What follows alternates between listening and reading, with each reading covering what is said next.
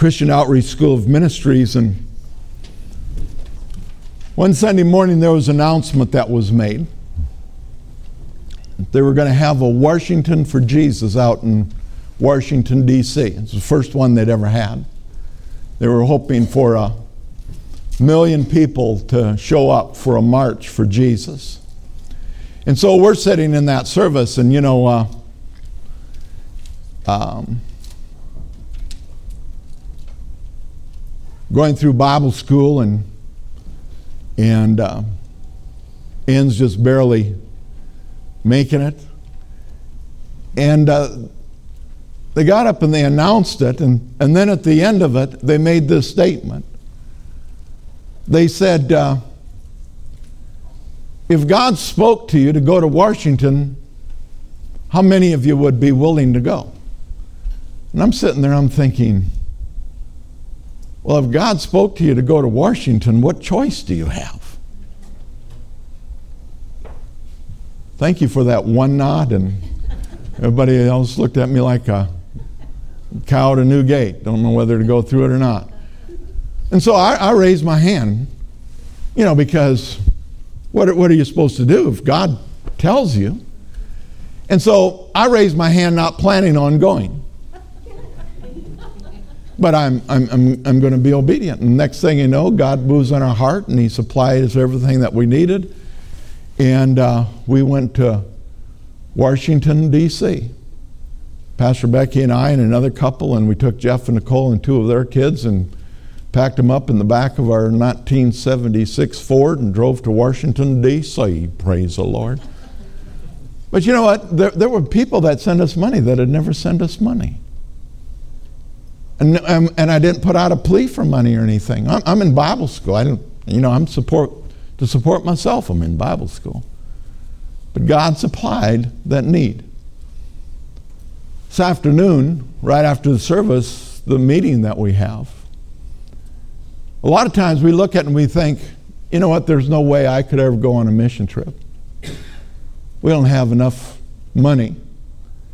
You know, and you know, I've never been overseas, or, and you really don't go overseas. You go over a Gulf, but that's it. And, and so, this is what I, I want you to know. If God is speaking to your heart, I mean, even if He's not speaking yet, even if you've just got a little inkling, you need to go out to the meeting and find out the details. And when God speaks to your heart, all you have to do is say yes. But it's because if He's calling you to go, He's going to supply what you need to be able to go. Amen? Just, just a thought. Well, God supplied my need, and the Bible says that He's not a respecter of persons. And so that means if He'll supply my need, He'll supply yours as well. Well, I want to talk with you today, and, and it goes right along these lines. I want to talk with you about how God is our trust. We need to put our trust and our confidence in Him. And, uh, you know, I, I think so often we, we, we talk about faith and we talk about all these different elements. But you know, one of the biggest issues that we have is we don't, we don't trust God. And you know, really, to me, that's what faith comes down to. Faith comes down to trusting God, believing that He's going to do exactly what He said He was going to do. You know, people read the story about the rich young ruler. And oftentimes, when they read that story, they look at it concerning money. And it is about money. I mean, there is so much in the Bible about money. But you know what the issue about the money is? It isn't about the amount. If you really study the, the, the scriptures, uh, the parables, and so forth, where it's dealing with money and increase, it's really not talking about money. It's talking about trust. You know, the, the account of the rich young ruler, the fact that he, he, he, he didn't uh, give his possessions away. It was because he trusted in himself. Remember, he, he believed that he had kept all of the rules, all the regulations, all the laws. And so, what he's saying is, he's put his trust in himself. And we see that constantly around us where people have more confidence, they have more trust in their ability than they do in God. And really, that's what it all boils down to is who am I going to trust? Who am I going to put my, my confidence in? Am I going to trust God and I'm going to have the assurance that He's going to meet every one of my needs? Or am I going to look at everything around me? You know, the, the scripture yells it out, it speaks it very loudly that we're to put our trust in God and we're, put our, we're to put our trust in Him alone. You know, when he, when he asked that question about uh, putting his, uh, you know, giving away his possessions and so forth, you know, Jesus said uh, that man trusts manna, mammon. If you've been listening to Creflo Dollar, he's been, I think he's done with it now, but he, he for a month or two, he talked about the spirit of mammon. And really, what it is, is it's not uh, trying to accumulate money. It's where do we put our trust? Where do we put our confidence? And we need to put our trust and our confidence in Him.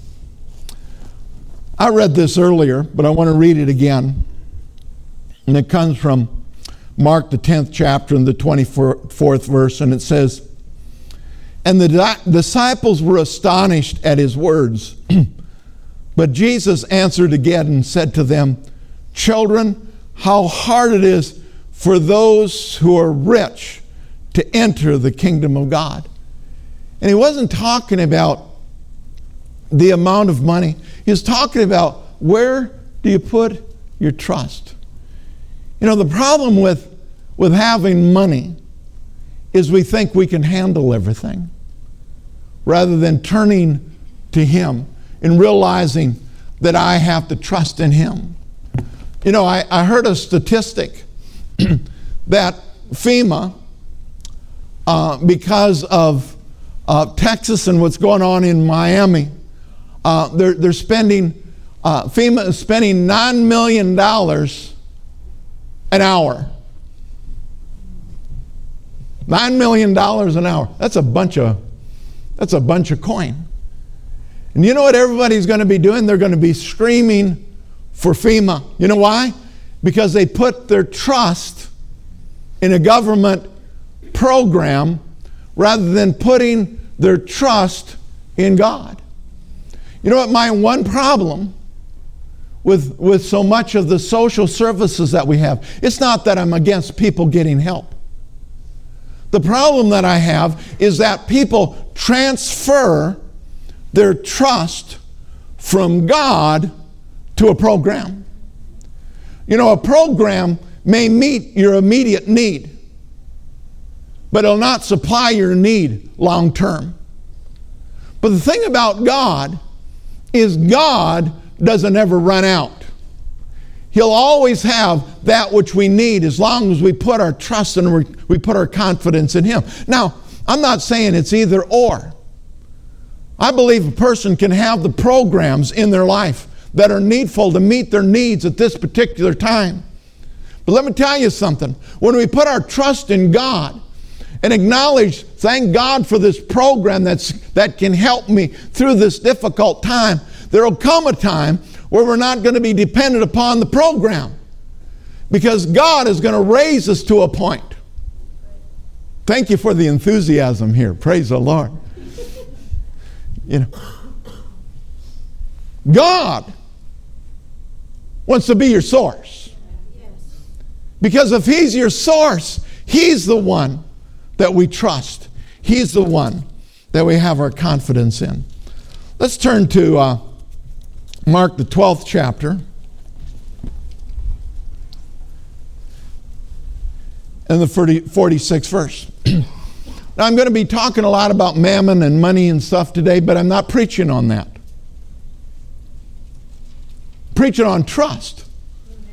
Well, then, Pastor, why would you talk about that? Because every one of us, we have to deal with that every single day. Money. Money, money, money. Show me the money, honey. And that's the cry of our heart. And you know what? God isn't opposed to you having money. In fact, the scripture says Jesus became poor so that you might become rich. So obviously, he's not against that. But he's against you putting your trust in that. Because when you trust your money, can I say this in church? You become cheap. Because you put your confidence in your money. God speaks to you to give to a certain need. And you've got to examine your, your, your, checking account to make sure that, well, you should check to make sure that the money is there. Amen. But you know what? Where's the trust? We give because He spoke to us, He told us to give. And we're able to do that because we trust Him. Verse 41. Now, Jesus sat opposite the treasury and saw how the people put money into the treasury. And many who were rich put in much. Then one poor widow came and threw in two mites, which made a quadrans. And so he called his disciples to himself and he said to them, Assuredly, I say to you, that this poor widow has put in more than all those giving to the treasury. For they put in out of their abundance, but she out of her poverty put in all she had, her whole livelihood. Now, again, it isn't the amount that he's really talking about. He's talking about trust trust. You know,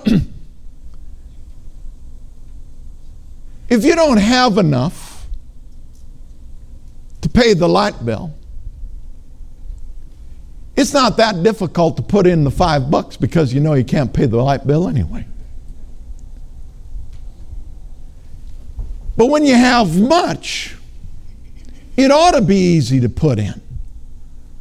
But you know what? All at once, it begins to get more difficult the more zeros we put on the check. Amen. Come on, let's be happy. Is it true? You know, and so what, what's about? It's all about trust.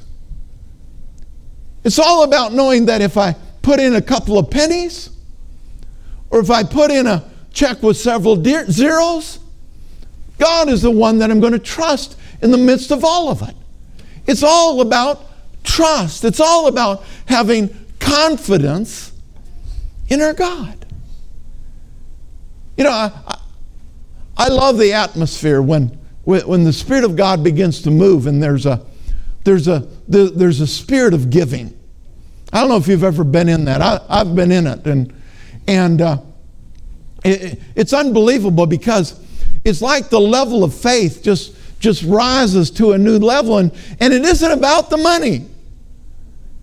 It's about the fact that, that everybody, they're not thinking about the mount, They're, they're thinking about God and giving unto Him and, and how this is going to supply the needs of the ministry. Look at this passage in, in, in Proverbs 3. We're all familiar with this. But here he's talking about trust. Everybody say trust. trust. We need to trust God in every situation. You know, some of the old Christians that I've had the opportunity to, to know over the years that have spoken into my life, you know, doctrinally, according to what I believe, they didn't have it all together, but they had something that far outseated having all of your doctrine right. They trusted God. And you'd listen to those individuals talk, and it would just, you'd just walk out of there and you'd, you'd feel confident in God that He can do whatever. You know, and they, their health wasn't what it should be. Their, their situation financially wasn't what it should be. And so people on the outside would look at them and think they don't have it together. And they're like all of us. They didn't have it together. But they trusted God. Let me tell you something. When you know that our God is good and that you can trust Him, you know, there's wackos on TV and radio right now. They're proclaiming the judgment of God is coming down on Florida and Texas and all these places. That's a, that's a bunch of bunk. I don't believe it. Well, why don't you believe it, Pastor Dave? Because I can guarantee you there's a righteous one in those areas. And God's judgment is not coming down upon the righteous. I, can, I told you what it is. Read the book. It's the signs of the time. Jesus is coming back. And there's, it says there's going to be wars, there's going to be rumors of wars, there's going to be earthquakes in diverse places. You know, last week, Mexico had an eight point something earthquake. There's stuff, it's not just in the United States, it's all over the world. What is it? It's a sign. A sign of what? Jesus is coming back. Well, you know, Pastor, they've been saying that for a, for a thousand years. Yes, they have. And you know what that means? We're a thousand years closer. Jesus is coming back. He says, Look up, for your redemption draweth nigh. Why do we look up? Because we get our eyes back on Him. No matter what's going on around us, we put our eyes on Jesus. He's our deliverer. Proverbs 3 5. Trust in the Lord. Trust in the Lord with all your heart. Lean not to your own understanding, because that's where we get into trouble. We try to figure it out rather than just simply trusting God. We begin to lean on our own understanding. In all of our ways, acknowledge Him. Give Him credit. Let everybody know I trust in Jesus because He'll never let me know, let me down. In all your ways acknowledge him, and he shall direct your path. He'll direct your path. In all your ways acknowledge him. Do not be wise in your own eyes. That's probably our biggest flaw. Is we feel so wise in our own eyes. Fear the Lord and depart from evil. Now, this fear here isn't, it isn't talking about terror. Because guess what? That doesn't work.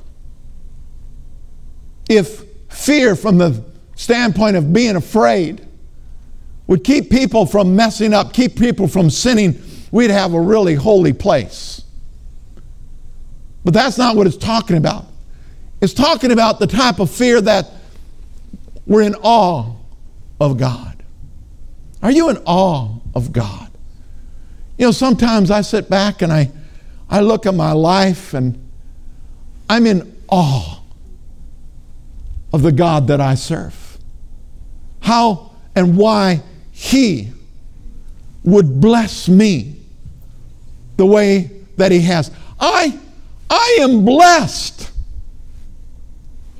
I am. And so are you. You may not realize it, but you are blessed. Pastor, how do you know you're blessed? Because you're here today. You get to hear me.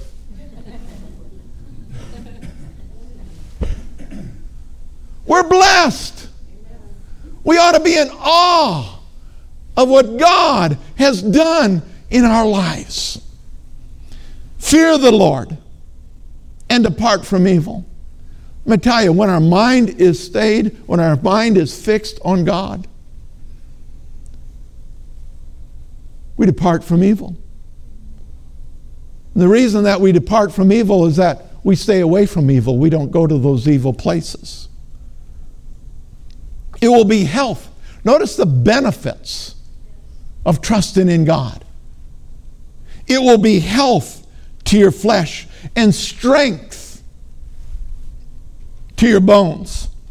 Honor the Lord with your possessions and with the first fruits of all your increase. So your barns will be filled with plenty, and your vats will overflow with new wine. Hallelujah.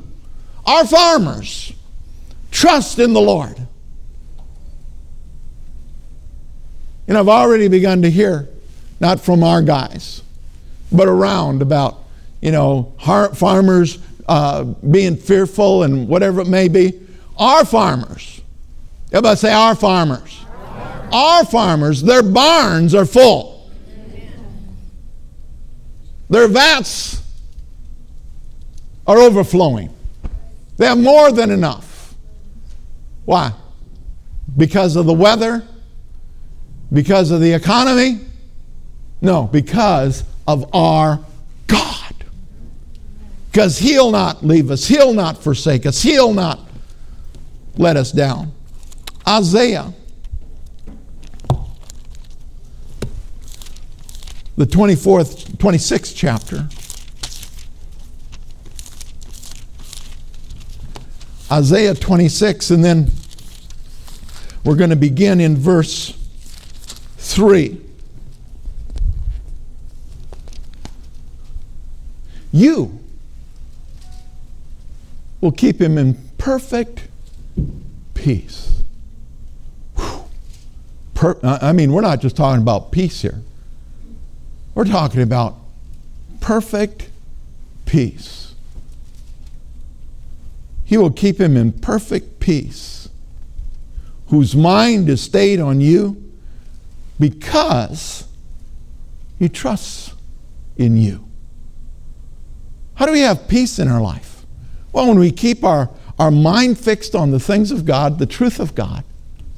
And as a result of that, we put our trust in Him. Trust in the Lord forever.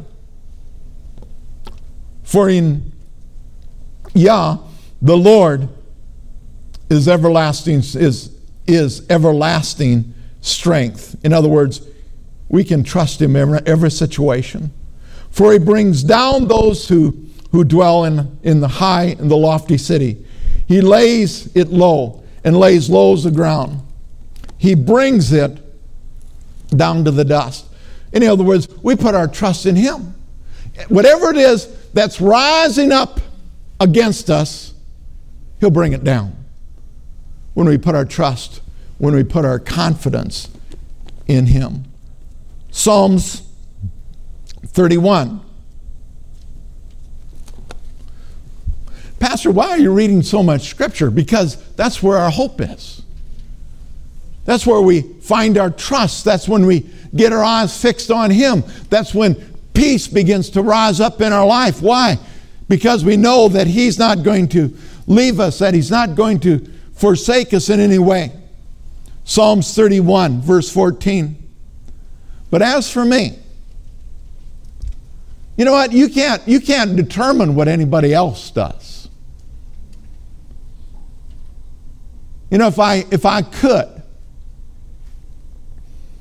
I would make people trust in God. If I could. If I could, I'd take this and I'd shove it down your throat.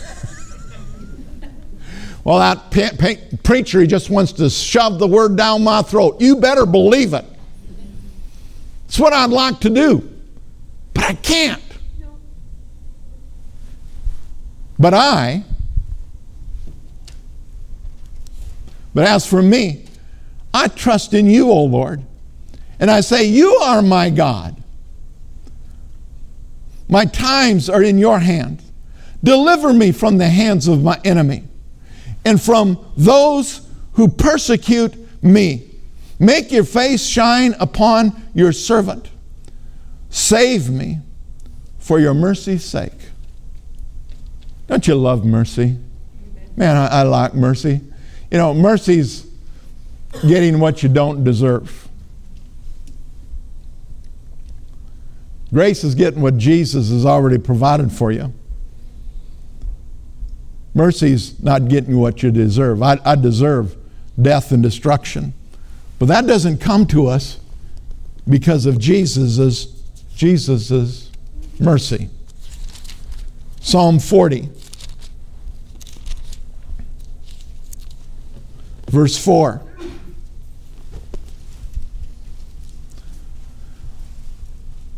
Blessed, everybody say blessed. blessed. Blessed is that man who makes the Lord his trust. Who do we trust in? He says, Blessed is the man who makes the Lord his trust. We're blessed when we put our trust in the Lord.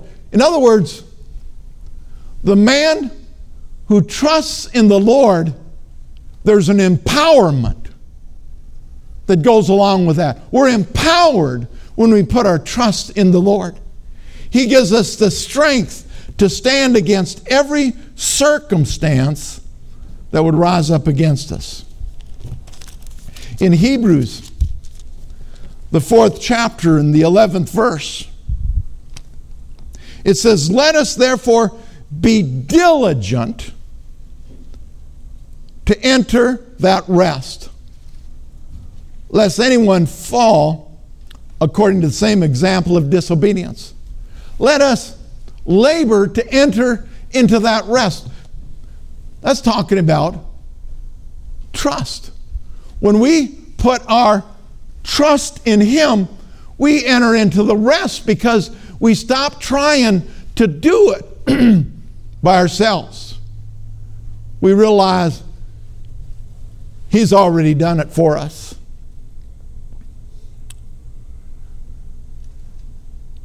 Rest is basically another description of trust. When we trust Him, we rest in Him. It gives us a picture of Him supplying and meeting all of our needs. In Luke, the 16th chapter, in the third verse, it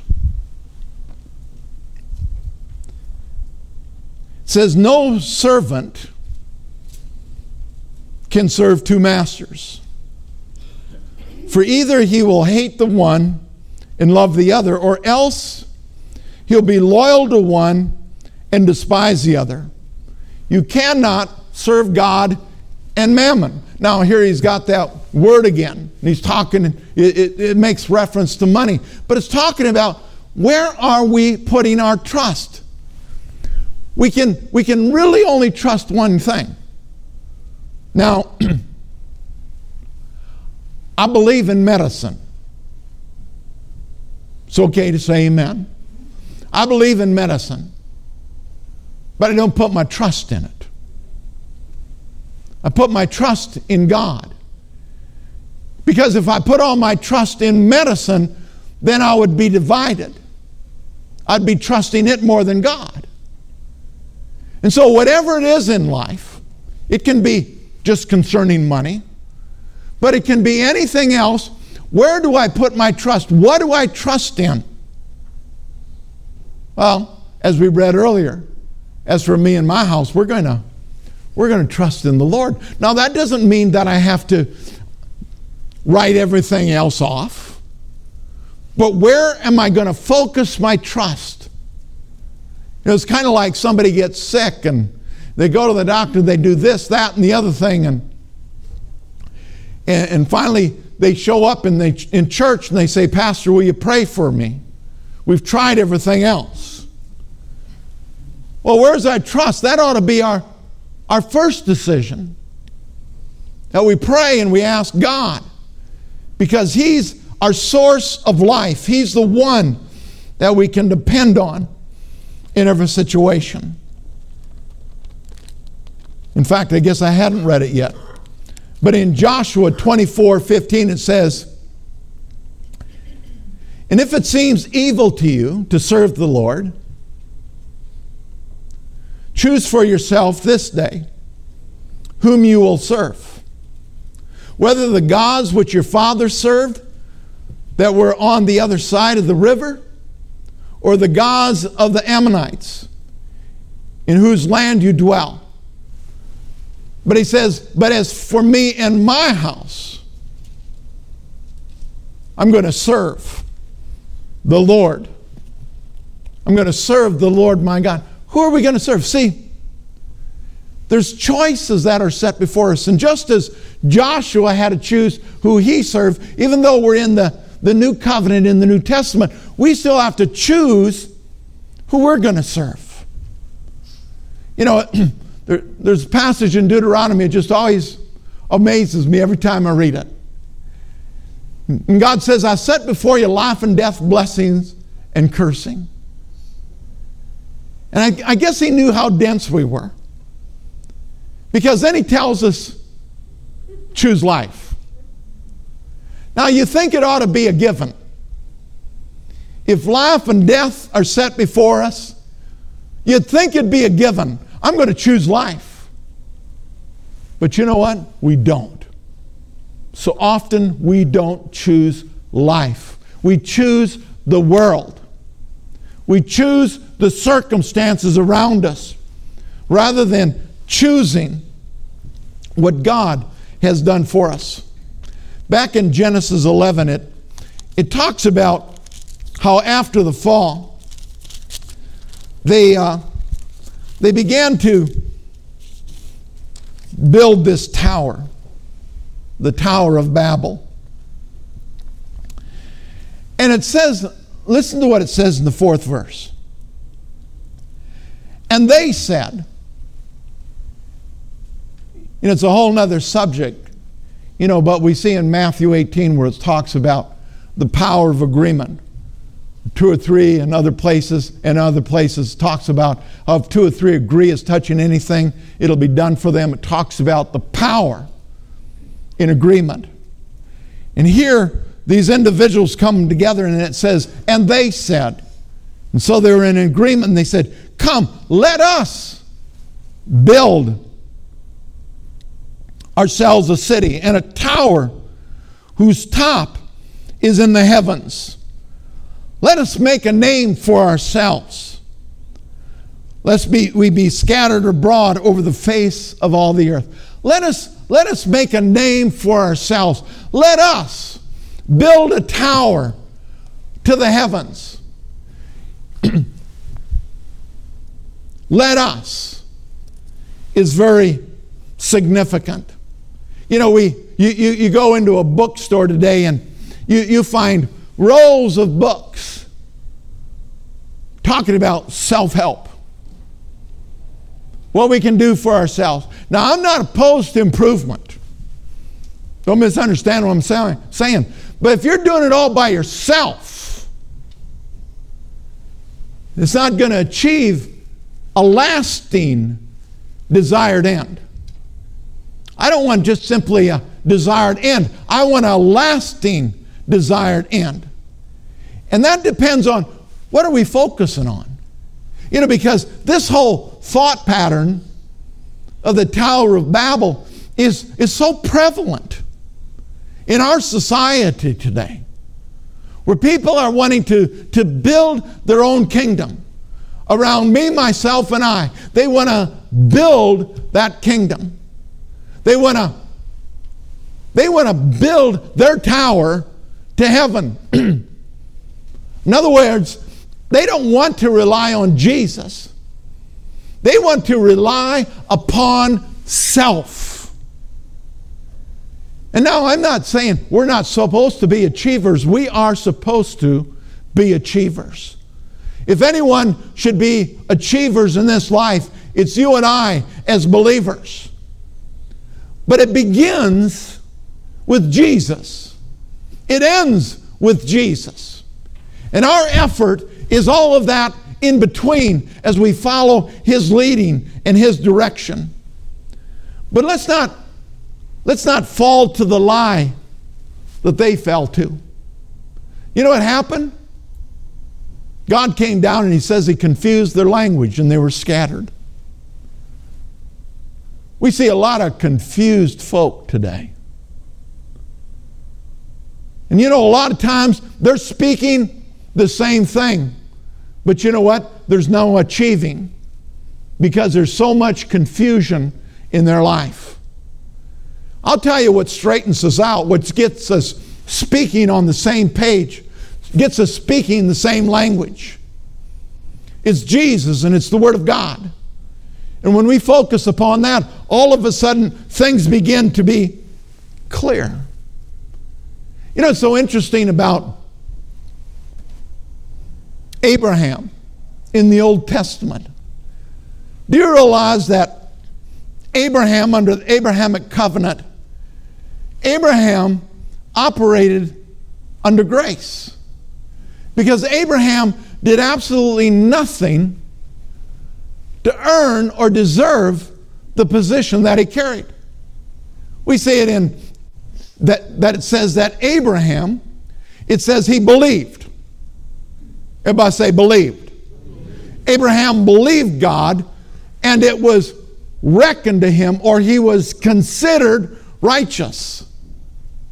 Now, he wasn't the righteousness of God in Christ as we are. We're not considered righteous. We are righteous because of the completed works of Jesus. Amen? And we achieve that through no effort of self. We achieve that through the grace and the mercies of Jesus Christ when we were born again. But here we have Abraham. And Abraham was before the law. He was considered righteous even before he was circumcised. He was reckoned righteous through the grace and through the mercies of God. Let's look at Genesis, the 15th chapter, in the first verse. And it says, And after these things, the word of the Lord came to Abram. See, wasn't, his name wasn't even changed yet then. In a vision, saying, Do not be afraid, Abram. I am your shield and your exceedingly great reward. Well, you know what? He had done absolutely nothing to earn it or to deserve it. But he was declared it because of the grace and the mercy of God. Now, in, in Exodus, the 19th chapter, Exodus, the 19th chapter, and in the seventh verse is concerning Moses, and it says, And Moses came and called for the elders of the people and laid before them all these words of the Lord commanded him. Then all the people answered together and said, All that the Lord has spoken, we will do. And so Moses brought back the words of the people to the Lord and the people. And the Lord said to Moses, Behold, I come to you in a thick cloud. And so what happened? Said, Do these things. What's their phrase? We will do it. In other words, what they're saying is, We are able. We can do it. And so what happened? They received the, the commands. It's in, in in Exodus, the 20th um, chapter. We won't re- read through it all, but, it, but God said, You shall have no other gods before me. You shall not make any graven images or bow, bow down to them. You shall not take up the name, take the name of the Lord your God in vain. Remember the Sabbath day and keep it holy. Honor your father and mother. You shall not kill. You shall not commit adultery. You shall not steal. You shall not bear false witness against your neighbor. You shall not covet your neighbor's house, his wife, his servant, his, his ox, his donkey, or anything that is his. Remember what the people had said? We will do it. And do you know what the first thing the people did? They built a golden calf.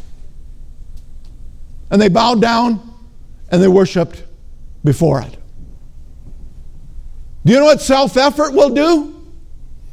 You will build yourself a golden calf. You'll worship that, whatever is there, other than Almighty God. And why did they build the calf?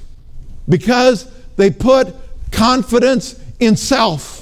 And because they looked at self, they felt insecure. And so what did they do? They went to Aaron and they said, Aaron, we need an idol. Collected all the gold. Man, a quick way to get a offering. We're going to build an, hour, an idol. They, they fell down and they worshiped it. Self effort will always take you to that place of building, of erecting some type of a monument unto self. But when we put our trust in Him, we know that we have, we have no place else to turn. See, Abraham, it was before the law was given. But then they say, well, we can do it. And so God gave them the law to prove to them they couldn't do it. And then Jesus came. Aren't you glad? You know, I am so thankful that I live when I live. I'm so thankful that I didn't have to try to keep those laws, those rules, and regulations. I'm so glad I didn't have to follow some some depressing cloud and, and, you know and depend upon a fire to lead my way. I've got the Holy Ghost on the inside of me to lead me every step of the way, every moment of every day. No, I don't achieve it. I don't follow it as I ought. But the potential is there. Not because of his shortcomings, but because of mine. But you know, moment by moment, day by day, I can choose. As for me and my house, I'm serving the Lord right now, today, this moment. You know, in Matthew 19 30, it says, But many will be first. Or, or excuse, let me read it correctly. But many who are first will be last and the last will be first. You know, the exciting thing about our covenant of grace is my reward isn't dependent upon me. It's dependent upon Jesus. Now, don't misunderstand me. You know, we're going to re- receive rewards for our acts of faith when we walk what we, we, we do here on earth. But but as far as our earning salvation, it's, it's not about me. It's not about you. It's not about how much time we've invested. It's about who have we looked to and who have we trusted. Come back to trust. You know, Jesus shared a parable and a story about a a man who hired laborers. Well, let me just read it out of my notes. It's, it's in Matthew 20, but I'm not going to read it because it's, it's too long. I'm just going to give you an overview of it. And Jesus, he told the parable of a man who went out early in the morning to hire workers in his, in his vineyard to work for a penny a day. He hired more workers at three others at six, more at nine. And then he went out and he hired some at the 11th hour. And they, then he paid them all a penny when the evening had come. And those who had worked all day, they murmured. Well, we thought we would get more. Because after all, these guys, they only worked for, they only started work at 11. You're paying them as much as as we're getting paid. And the individual said, You know, how did I break my word to you? I told you what I was going to pay you. And what is it to you? If I'm generous with that which I have, and I choose to give everybody the same. Well, Pastor, how does that apply to anything? Well, you hear it from Christians all the time. I don't know why they get blessed. They haven't been saved as long as I've been saved. They haven't served God as faithfully as I've served God. Well, that's probably your problem right there. It's your lousy speech. But see, the confidence, the assurance that we have in God, whether you've been saved a day or whether you've been saved 45 years like I have, the reward of salvation is the same. Because it's by grace. It's not what we've earned. It, it has nothing to do with what we've deserved. It's, it's all about what Jesus has done for us.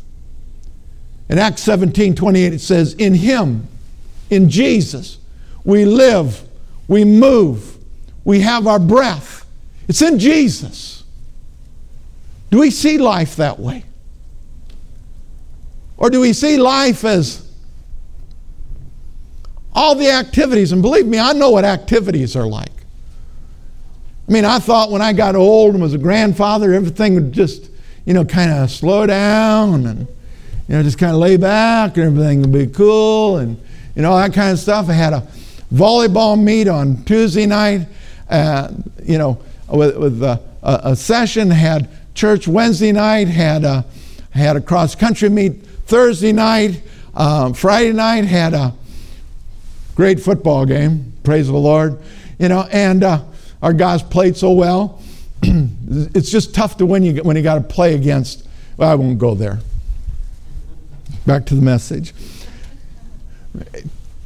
You know, Saturday, you know, got to see Emily play in the morning and saw uh, um, Andrew. Got so many grandkids, just can't keep them all. With his with his uh, karate, and uh, and then saw Nick in the evening. You know, so, so it's not like life has really slowed down just a whole lot since I've gotten old. You know, and old is relevant, amen? Mom's 98, so I got 30 good years yet. And so, but, uh, but the thing about it is, is where are our priorities? Where do we find our life? If we find our life, if we find our purpose for being in those activities, it's going to run short. We're going to come up short, and there's going to be a day that we're going to wake up and we're going to say, Is this all there is? We're going to be as Solomon. We're going to say, Verily, verily. Is this all there is? Let me tell you something. From the moment that you begin to suck air until the moment that you stop sucking air, life is good because of Jesus, because we put our focus upon Him. In Him we find life, in Him we find purpose, in Him we find a way where there is no way. It's in Jesus. John 5 19, it says, And Jesus answered said to them, Most assuredly I say to you, the, can, the Son can do nothing of himself. You say, well, Pastor, what you're saying makes it sound like we have to be weak and we have to be dependent upon God. Let me tell you something. Jesus, the second person of the Trinity, when he took upon flesh, it said he set aside his deity and he walked upon this earth just as you and I, yet without sin. Jesus, when he walked upon the earth, he had to depend upon the Holy Spirit. Who do we think we are that we can function in this earth in our own strength, in our own ability, when Jesus depended upon the Holy Spirit?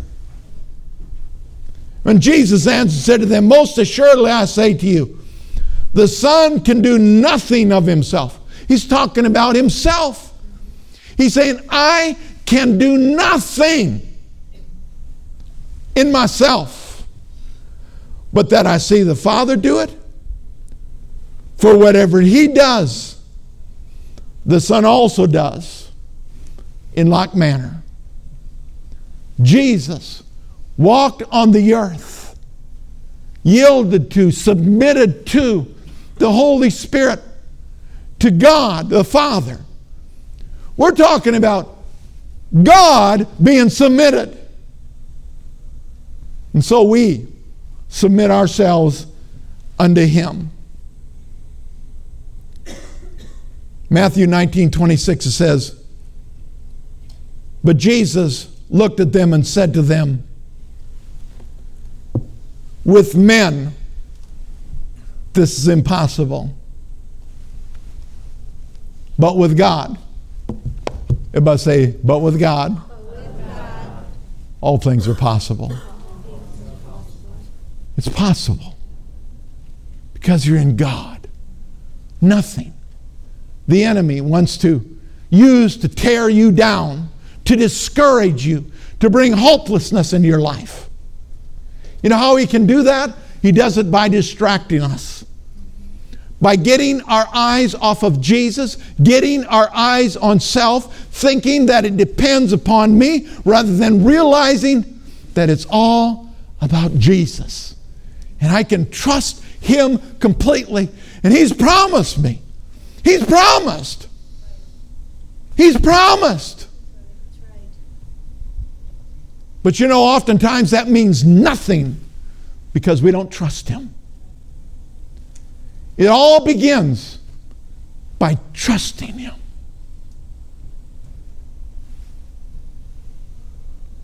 We lose trust with one another. Why?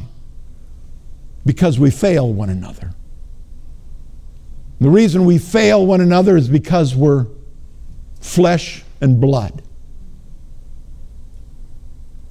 And oftentimes, we judge God according to humanity. Because man has failed us, we expect that God is going to fail us. And so we don't fully trust Him.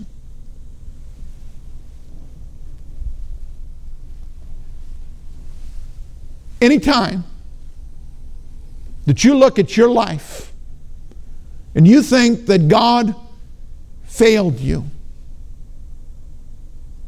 man has lied to you. Because God has never failed you. Because God can be trusted in every circumstance, in every situation. But so much just as in Florida, just in Texas. Everybody's reading their insurance policy right now. And it says, we're covered except certain acts of God. And so we're persuaded that God is the one that brings the death and destruction. That God is the one that brings hurt and pain and shame in our lives. But He doesn't. He's the one that's come to bring us hope. He's the one that's come to bring us assurance. He's the one that we can trust. Men and women of God, read what Jesus has done for you. Be persuaded, be convinced beyond any shadow of a doubt how good our God is because He is good. And He loves you and I unconditionally. Trust in the Lord with all your heart. Lean not unto your own understanding. In all of your ways, acknowledge Him, and He shall direct your path. And when He's directing your path, it will always lead to victory. In Jesus' name. If you believe it, say amen. amen. If you don't believe it, say, oh me. Oh, praise the Lord. Nobody said anything. He's good. He's good. Let's seal this. Let's seal our trust. If there's one thing that we can trust in more than anything else, is the fact that Jesus came, Jesus died, Jesus was raised from the dead for our justification, and Jesus is coming back. And when we receive Holy Communion, it's it's a remembrance of that. It's a confirmation of that, that Jesus is coming back to pour his love out on each and every one of us. So if I can have the ushers and the elders come forward at this time and begin to uh, pass out the elements. You know, it really, it all comes down to trust. And I think so often in life, we've, we've lost that ability to be able to trust because of whatever it may be that's happened in life. But He's given us His promise, He's given us His word. We can trust Him completely. If you're visiting with us this morning, as the ushers, or elders are passing out the elements. Uh, we invite you to receive with us, and you can either take the element when it gets to you or wait to the end and we'll receive it together. But if you've been born again, you're part of the family of God, and therefore you're part of our family. And so we extend that invitation to partake with us. But you know, the scripture says that on the night in which Jesus was betrayed, he took bread and he took wine. But first, he took the bread and he broke it. And he said to his disciples, He says, This is my body, which is broken for you. That we're to do it in remembrance of him. And the significance of his body being broken is that as his body was broken, so that our body might be whole. The Bible says that Jesus took stripes upon him himself so that we might be whole. He was our substitute. He took our place. His body was broken so our body might be whole. And he says that when we receive communion, when we receive the bread, we're to be reminded that his body was broken that ours might be whole. And so, Father, we thank you for Jesus. That he took those stripes upon his back, that his body was broken so that we might be whole. And so, as we receive this bread today, we receive it in remembrance of the broken body of Jesus and how our body is made whole the body of Christ, which is broken for you. Receive it in remembrance of Him.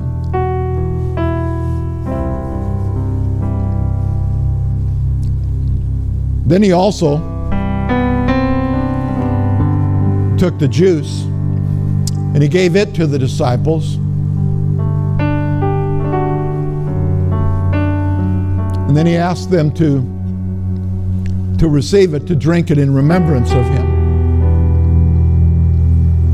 The juice represents the blood of Jesus. And we know what the scripture says that without the shedding of blood, there is no remission of sins. But we need to know that our, our sins are not just simply covered over, our sins are obliterated our sins are, are washed away. And not only the, the sin is it washed away and forget, and the Bible says as far as the east is from the west. But in 1 John 1 9, it says that when we confess our sins, He was faithful and just to forgive us our sins and to cleanse us from all unrighteousness. Now, for years, that was a very confusing passage to me because I am the righteousness of God in Christ. And so, within me, because of the forgiveness of Jesus, there is no unrighteousness. I have become the righteousness of God in Christ. So, what's he talking about? Well, he forgives our sins, then he cleanses us from what I believe to be the defilement of sin, the residue of sin. Many of us, we, we know that our sins are forgiven, but we still wrestle with the residue. We still wrestle with the shame. We still wrestle with the guilt. We wrestle with the, the memory of what we've done. But Jesus, He not only forgave our sin, He washed away the sin, but He cleanses us from the residue. And so when we receive Holy Communion, it's a time that we're reminded I'm completely forgiven. Jesus has for completely forgiven me, and every time that thought, that memory, every time the enemy brings up and tries to bring to my consciousness my failing and my shortcoming, I'm reminded that I'm cleansed through the blood of Jesus. Shame, you got to go. Hurt, you've got to go. Because I've been cleansed from you in Jesus' name. And so the blood of Christ was shed not only for the forgiveness of your sins, but the cleansing of the residue. And so as you receive it today, receive it knowing that you're completely forgiven in Christ Jesus. The blood of Christ, which is shed for you, receive it in remembrance of Him. Now, Father, we thank you for your goodness and your love. We thank you that in every every situation that we're dealing with in life right now,